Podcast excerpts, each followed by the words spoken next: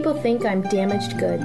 I'm worried about losing my job. Will I ever get a transplant? I want to see my children graduate from college. How can I afford this? I don't want to be a burden. I'm afraid. I'm overwhelmed with information. Sometimes I wonder if I'll ever fall in love and get married. I just want to play with my friends.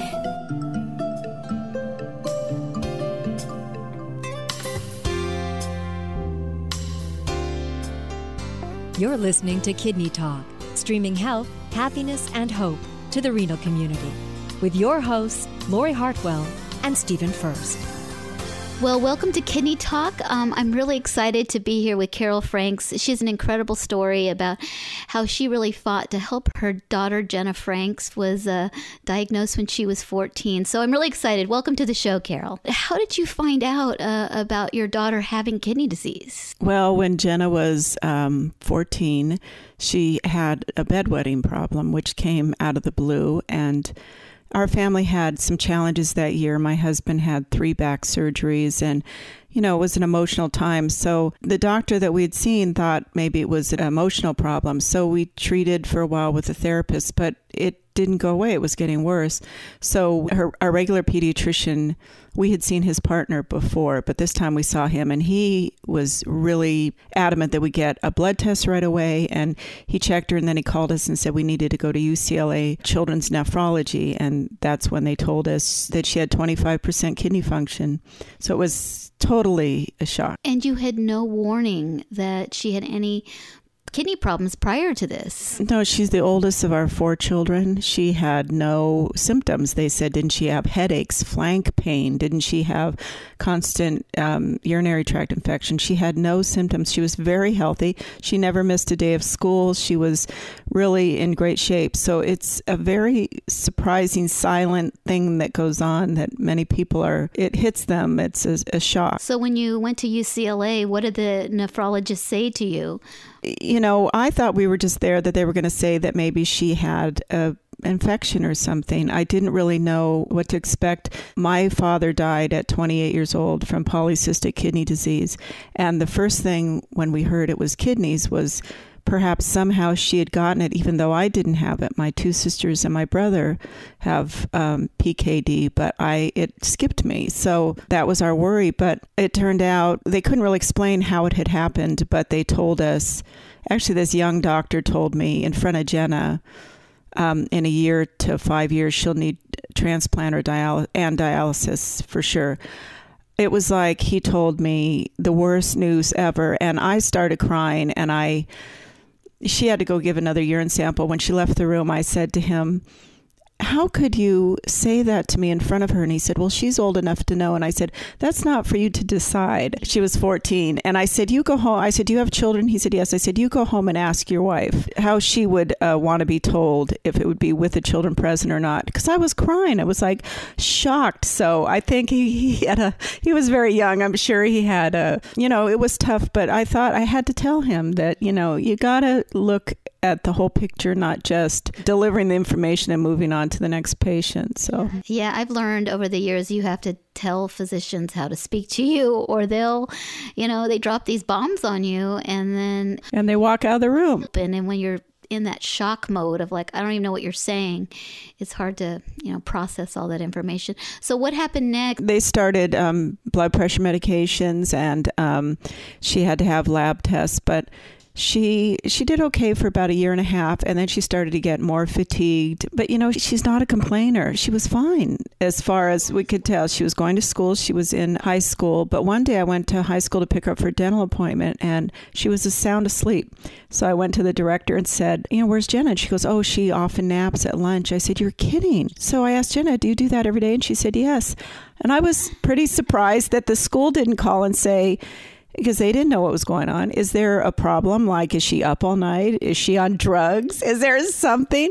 But nothing. They just thought, well, she was just tired. So that's when it really became clear that she was struggling more than she was letting on. You know, she just kept adapting to her situation and not really even dealing with it, just kind of trudging through it. And her senior year of high school, I think, was pretty much a blur because she got sicker and sicker. And um, in December of that year, she had to start dialysis. Now, did she go on hemodialysis or peritoneal dialysis? Doctor told us she would need to start in three to six months to think about getting either fistula or to get the PD catheter installed.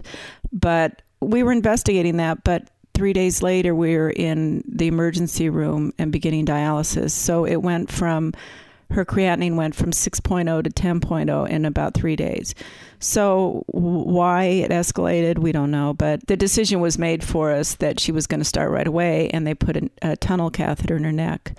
But then, um, the doctor said, you know, that they recommended doing a fistula if that's what she wanted to do. And she really didn't want to do PD at home. She just, the idea of doing shorter duration for her appealed to her. No, I can understand that. Sometimes uh, I hear from patients that they're like, I just want to just go home. I don't, I don't want to deal with it when I'm at home. And how old was she at the time? She was 18. 18. So she's thinking about other things, not thinking about dialysis, right? The first visit to the dialysis center I wish we had visited one before. We really didn't know what to expect. We took her there, and right at the front door was a gentleman in a wheelchair, and he both his legs had been amputated, and uh, his and he had no fingers on one hand. And for an 18 year old, it was it was shocking for me. You know, you don't usually see people like that unless you go to veterans. You know what I mean? It's not in my typical daily uh, experience that I'd run into someone like that, and that was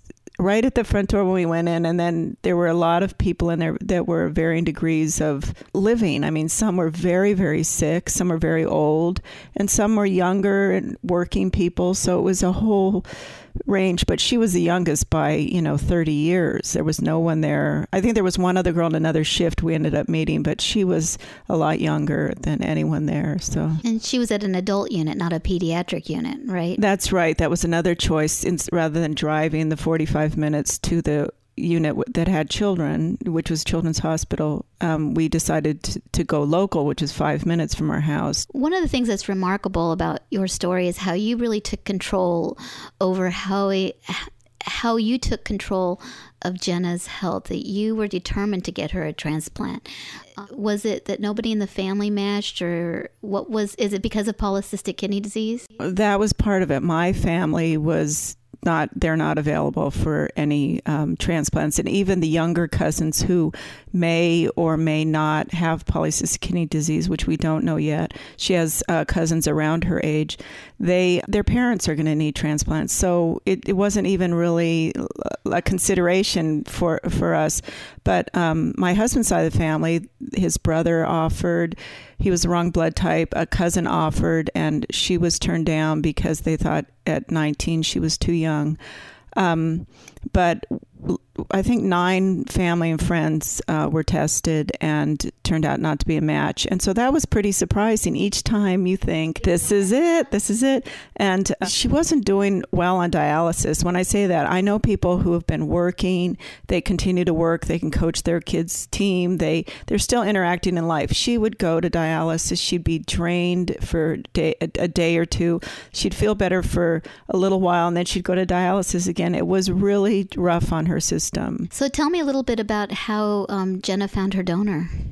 Originally, I thought that I could donate to her, and I started researching being a living donor by getting on the computer and looking up different websites and stuff. And I found Living Donors Online, which was run by living donors, and there were um, lots of people posting questions and sharing their experiences. And so I started asking questions, and there's a section called Looking For, and it was really for donors who are looking to find recipients, but a lot of people looking for kidneys posted there as well. So I posted Jenna's story. I, the title was 19 year old needs kidney needs O kidney because it was o, she's O type, and I started to hear from people. And about seven or eight months, I probably had about eighty people offer kidneys.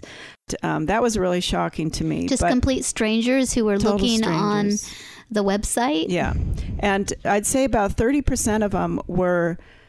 Well, maybe um, you'd say that they didn't have our best interests at heart. They wanted either a visa or money or help with a job. So they were out of the country. Many of them weren't really, I wouldn't even consider as being possibilities. Another 30% were people who um, were kind of naive about living donation. They thought that maybe they could ship the kidney there. They wouldn't have to come. they didn't really, I don't think oh, they really God. got the whole picture. You know, they'd asked some really bizarre questions. But another 30%, I think, were really people who had learned about it, had known somebody in their family or a friend that needed a kidney and realized what a change it made in their lives. And they decided that they wanted to help someone else. However, our hospital wouldn't accept any stranger donations. They said, absolutely not. Those people don't pan out. I understand that you decided to multiple list. Yeah, it really did help to know. Uh, uh, someone took me aside and said, you know, you can multiple list Jenna, and what it means is to go outside your procurement area. So you have to be able to get to another transplant hospital in a reasonable amount of time if they call. This would be for deceased donor organ. But what happened during that process, we listed in San Francisco and San Diego because we're in Los Angeles, and the wait list time was four to six years. In Los Angeles, what is it in San Diego or San Francisco? Uh, San Francisco is about the same time. I didn't know that until we got up there, but San Diego was shorter. It was three to five years, and actually, by the time I listed, Los Angeles was five to seven years wait. So, even though she was only 19 years old, she didn't qualify for a extra point, which a pediatric patient would get. So, you know, it was a long wait. And I just, we couldn't picture her waiting um, that long on dialysis because she wasn't, she was surviving, but she wasn't thriving on the dialysis. So we went to San Diego, but the, the wonderful thing that happened when we were there is we met a great team of people. The transplant team down there, it was like a breath of fresh air compared to what we had in Los Angeles. They were proactive in getting our files from the other, from the dialysis unit, from the other hospitals. They were they put all our appointments together. I mean, they really were so efficient and so gentle and kind with Jenna that it was completely It was worth the drive. It was worth the drive. I also asked at that time, would you be willing to look at any altruistic donors? And the doctor said, yes. We look at your donors on a case by case situation. So you just bring them and we'll take a look. So I had met a woman online through Living Donors Online who was from Texas. And she actually came out, was tested, and it turned out she, in fact, had her own kidney disease that she was unaware of. 34 year old woman and darling, three little kids. So she obviously couldn't donate. And, and then she found um, out she um, had kidney disease. Yes, and I've heard this many times, times since then. You know, it's it's like um, uh, the silver lining. You know, these people want to do something good for someone else, and they actually find out something that they maybe, can prevent uh, exactly. uh, kidney failure in the future just you know knowing what medications not to take and right because so many times patients are blindsided by this news and at least this is something they know early enough that they can maybe you know delay the onset. Anyway in san diego um, the doctor and the transplant coordinator also introduced us to the living donor coordinator who was great and she's just said if you have any questions if you have any donors that are interested have them call me. So, what does a living donor have to do? Do they just go in and get their blood drawn? Is that what they mean by being tested? Well, it's a very thorough evaluation process. They have to see a psychologist. They have to have their tissue uh, compared with the patient's tissue. They have to have a, a, CAT scan. They have to have an ultrasound. They have to, um, there's a lot that goes on. I mean, by the time a living donor is approved, you find out how very healthy these people are. And, um, you know, the goal is to not make two patients from one. They want to have the best possible um, outcome for the donor and the recipient. So, um, there was a woman who posted on Living Donors Online. By then, I was administrator online, and she had posted a question that she was scheduled to donate to a man um, that she had read about in her local paper. She had gone and gotten a blood test. It turned out she was a match. She went through all the testing process for a couple months, and four days before their surgery, they said, "We're sorry, but there's a positive cross match." And that means she wasn't able to donate. To right. Sometime during the initial blood test and the four months later, his antibodies would no longer accept hers. It turns out he had had uh, heart surgery, which he had needed to be able to qualify for transplant. They had done a transfusion. Fusion. Blood transfusions are just deadly when you're needing a transplant. A big no no. Oh. Absolutely. I mean, if you're looking to get a transplant, increase your antibodies. That's what happened to me you know, I had over probably 150 units of blood. Unbelievable. Um, before I got this transplant, and I had just antibodies, you know, over 90%. It's a miracle that, you know, I even got a third transplant. But uh, I was in the early days before they had EPO, so uh, I feel very blessed. That's the only treatment they had was the the you got blood transfusions. transfusions. So I answered this woman's questions. I told her that maybe they could still do a paired exchange, or maybe he could have plasmapheresis and you know get his blood prepared to possibly accept hers. So uh, she wrote back and said no, he had already decided not to do those things. That he had another donor lined up. Apparently, his plea in the newspaper had gotten quite a few responses, so that was good but she was still looking to donate. So I got an email from her. She said, I went to your CaringBridge site because I had a little, you know, a journal on there about Jenna's situation. And she said, um, I read about Jenna and I'd like to be tested for her. Well, you know, you hear this so many times that, but I think the little ray of hope I had with her was she already was approved. Right. As a donor. I mean, she was miles ahead of anyone else that I had ever brought to the hospital. So I gave her the information for the living coordinator at Scripps down in La Jolla, and she called and they said, We'd love to look at your records that you've already had, your evaluation. And they gathered that together, and then they sent for her blood, which they checked against Jenna's, and they called me November 1st and said it was all all souls day i remember thinking or all that's all saints day i think it was all saints day and they called and said she's a match. Oh my goodness! How did I can see you tearing up? I'm no, like, funny. how long did it take from you know starting to find a donor to actually knowing that you had one for your daughter? She was about three weeks away from turning 21 when we got that news that she was a match. Now the hospital still wanted to meet Patrice, the donor, in person. They had only corresponded with her. They'd talked to her, the transplant team in Pittsburgh, but you know, they needed to evaluate her in person. So she flew out um, the third week in November, and Jenna and I drove down to meet her in San Diego. She and her husband, and it it was kind of a nerve wracking um, drive down there because you start to think about, you know, we don't know her. She right. doesn't know us. You know, we're getting into this situation where. Um, it's a um, little awkward, isn't it? It's it's awkward, and, and you never really know till you meet someone the other thing, a friend had asked Jenna, "Well, how are you feeling about this?" And she said, "I almost feel like I'm going on an, an audition, you know, because Jenna loves acting, and she felt like maybe she was being scrutinized. So um, she was on her best behavior. But what was great, we got to the hotel, we walked into the lobby, and there was Patrice and Jeff, her husband, and um, they just threw their arms around us and. Um, I don't think I'll ever be able to talk about this without tearing up, but they just made us feel like we were just family, just like long lost wow. friends. And um, so we sat down in the lobby there and we talked for a while. And Patrice pulled out a um, a little box and she said, "Jen, I want to give this to you. It's a little gift." Now at this point, Patrice still had two days of testing to go, so we didn't know if it was going to happen. But um, she was so cute. She gave her this little box, and Jenna opened it, and there was a necklace inside, and it said it had a heart on one side. On the other side, it said, "Live your life." And I just thought, you know, she really wow. gets it. I mean, this woman.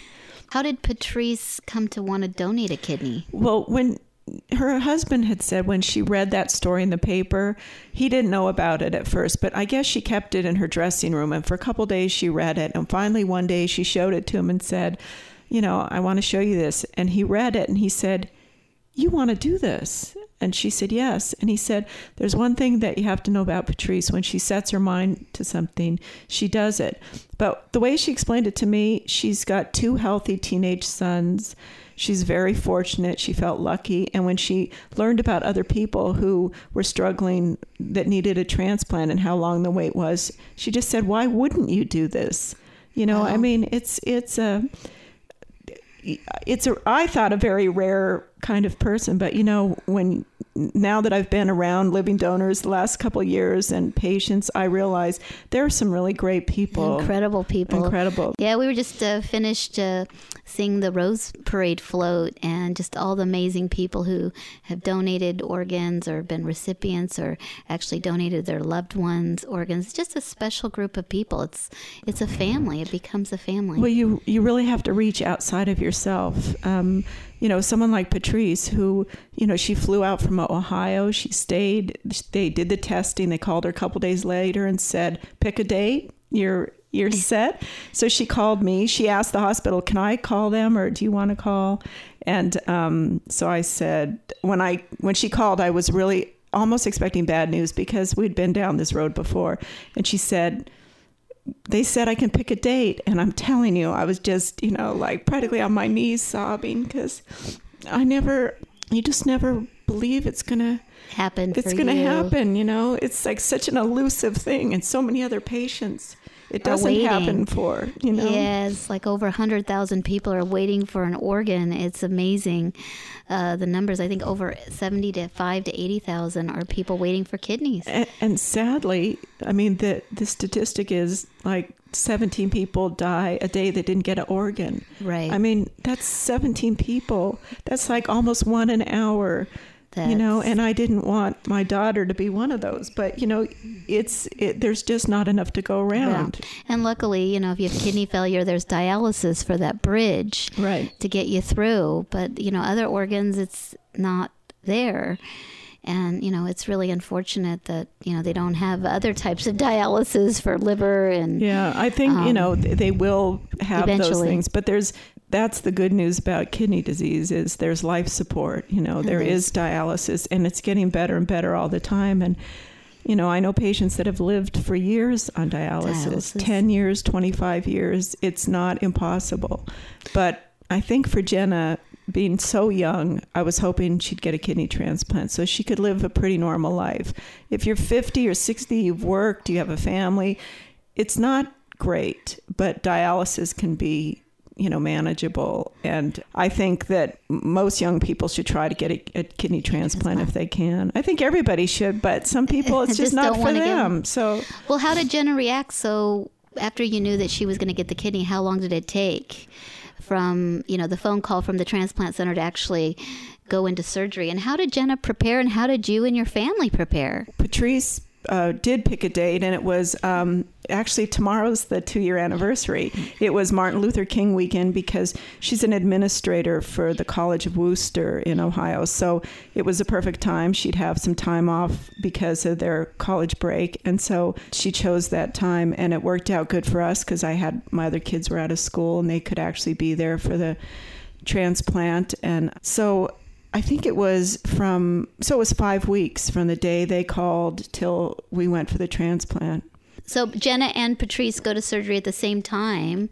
A couple days before the surgery, Patrice had to come out again for the final cross match. And, you know, this was something she was afraid of because this is how she got bumped from the last mm-hmm. surgery. So and she had told me before, if Jenna needs blood in the next five weeks, I will come out and give her mine. Do not let her have anybody else's blood. So she was really, she was really encouraging and warm and just ready to go to surgery. And Jenna was um, a little nervous about it because she had had a surgery the year before. They had to they had to repair her bladder. This was going to make it larger so that she wouldn't have the same problem that had originally damaged her kidney, which is just a malfunction of her bladder. She mm-hmm. doesn't really have any kidney disease. She just had a mechanical breakdown that her brain didn't know when her bladder was full and it was always uh, under pressure and that's what damaged her kidneys. So her illness wasn't from polycystic kidney disease. No. Wow. No, that's kind of the irony of the whole thing was here you know, I have this family history of kidney disease and I didn't get it. And if you don't get it, you can't pass it.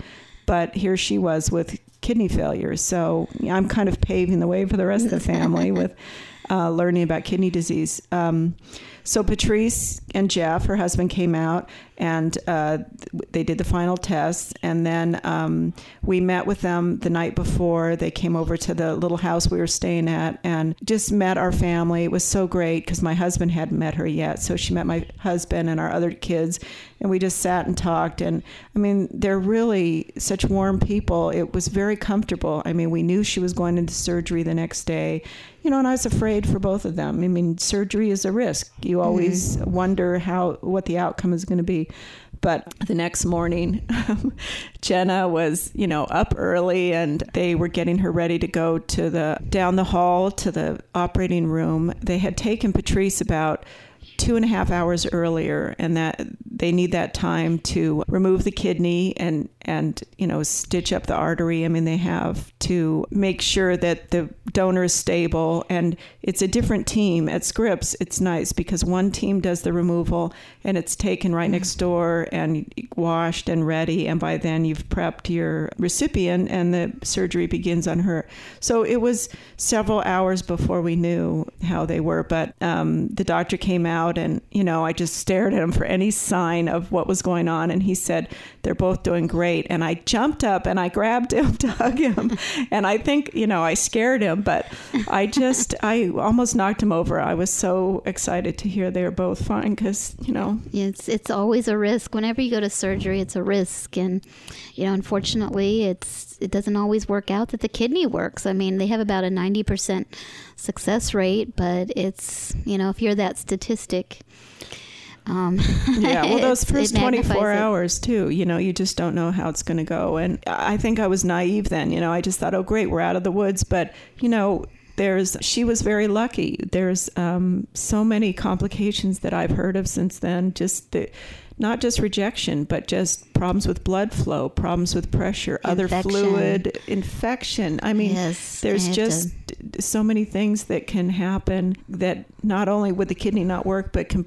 you know, be a life threatening situation. And, um, how is she doing with the immunosuppressant drugs? I mean, I know for myself, you know, it's it's always a little tricky. You have to take a lot of steroids, um, and they now have steroid-free protocol in some centers, but it's it's crazy. It gives you side effects. And well, did she, she have to deal with that at all? They had her on steroids for the first three days, and that was. Um, they th- that was their protocol but then they stopped them and they used them only for rejection rescue at her center so she didn't have the you know moon face the weight gain a lot of things that other teenagers eh, struggle with. They've I've heard well in your situation yeah. too. You were young. I mean, it it really affects how you look at yourself because of the the side effects. And so, fortunately, she hasn't had to face any of that. She takes every 12 hours, she has to take her immunosuppressants and she can't miss them.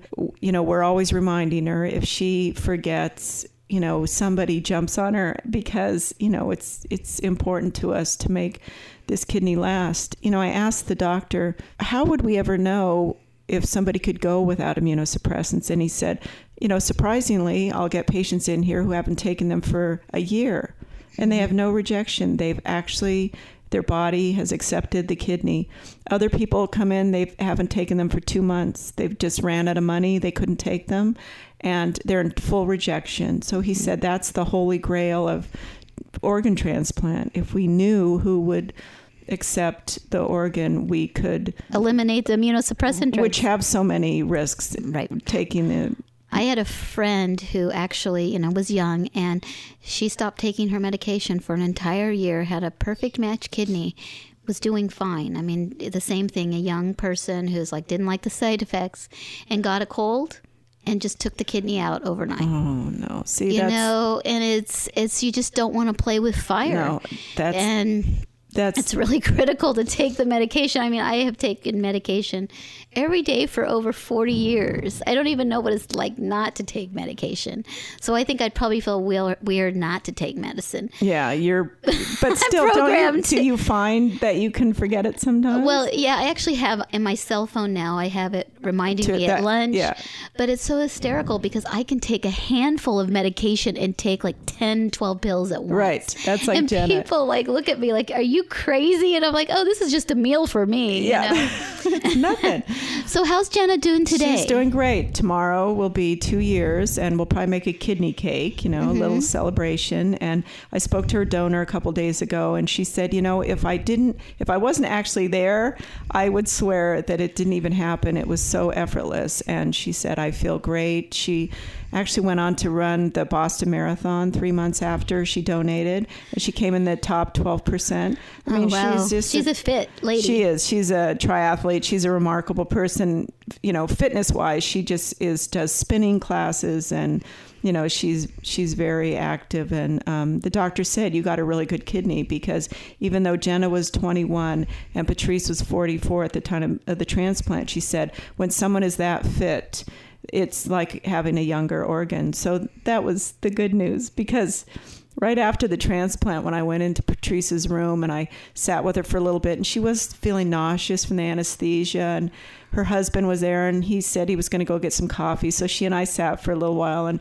she said um, sometimes I, w- I wonder if you wish I were younger. And I said oh are you kidding? No. And she said or taller or prettier so I said, "You are the perfect donor." But you know, it's just um, to have somebody do something like that for you. I think Jenna really realizes that she's gotten this gift that she has to protect, mm-hmm. and the fact that Patrice is a triathlete has inspired Jenna to walk more. She does a lot of walking all over Pasadena. She either takes the bus or walks, but she um, she'll walk for like you know an hour and 45 minutes back from somewhere. I mean she really has stamina now. I mean she couldn't have done that before. She That's was wonderful. tired. She was she was sick and she was um, just so fatigued that you know life was just like she said her her her senior year of high school was a blur. She doesn't really remember it. And that's kind of um, why I'm excited that she gets to go to the kidney prom this year because last couple years we were doing other things and still you know life was new but now we're in this sort of stable mode. She's she's doing great. She's taking classes at PCC and so she's excited to go to the prom and you know be around. See she'll be kind of one of the older ones. She's 24 but she'll be like this senior because she's had a transplant and she's she's really been through dialysis and mm-hmm. transplant and so she can give a lot of people hope that look i've made it so can you. Yeah and i think she'll actually also be able to see where she was i don't think she could see that when she was in it you know? Yeah. it's really hard. You're just kind of just going through the motions. Yeah you're just existing. Exactly. Yeah. well um, uh, to wrap it up any advice for parents that are out there that have children or teenagers who are dealing with kidney disease? Well i think the best advice i ever got from this one doctor he said, find a living donor. You'll have a better chance with a living donor kidney at her young age. You want something that's going to last the longest. You know, if, if it's a, a good kidney, she could have it for 20, 25 years. And you never know, it could last two years. There's just no guarantees. But the thing he said was, don't worry about her being compliant with her meds. Don't worry about her feeling good or bad. Don't worry about her totally jumping in and grasping what's going on. That's why she has a family you know, you guys will be there to support her and help her, and she will find her way. But if she gets a transplant, she's going to feel better and she's going to want to keep that feeling going. And so, you know, because we were we weren't sure what to do because she she seemed a little in denial. You know, she's a teenager. She did not want to be. She kept saying, "Mom, I don't want to be kidney girl." You know, she wanted to just fit in and be normal, and and she couldn't. So you really helped her with you know getting to dialysis, taking her medications, and staying on her diet. Yeah, uh, and, we did, and not beating her up when she fell off the path. No, because he said it's normal. This is what teenagers yeah. do. They drive cars fast. They have unprotected sex. They do drugs. I mean, kids feel like they're invincible. They don't think anything's going to happen they to don't them. understand the consequences no, of their actions. So here you're asking them to take 15 pills a day. You're asking them, especially on dialysis, to go to a place that they hate, to get stuck by needles, to stick to a diet, to not have cola anymore. I mean, it's actually a miracle the ones who actually do it all. You know, when you really think about it, it, it is. I don't think they all, all do. I mean, they yeah. want pizza and coke. They don't want to have a renal diet. So it's it's a struggle. But she, you know, she really worked with us, and you know, she's a great kid. I mean, I'm just You're very lucky. Yeah, I am lucky. Well, the important uh, message is, is uh, just to give us a break. And I like your attitude because when I was a teenager with my, I had my second transplant at age 17. It didn't, it worked for a, a while, but then it didn't work. And I was t- on massive doses of steroids and I was so hungry. I mean, it was just, and I was like a had an emotional. I was on an emotional roller coaster too, trying to deal with all the medications, and I had the face blow up, and you know, and at some point you're like, do I want to do this anymore?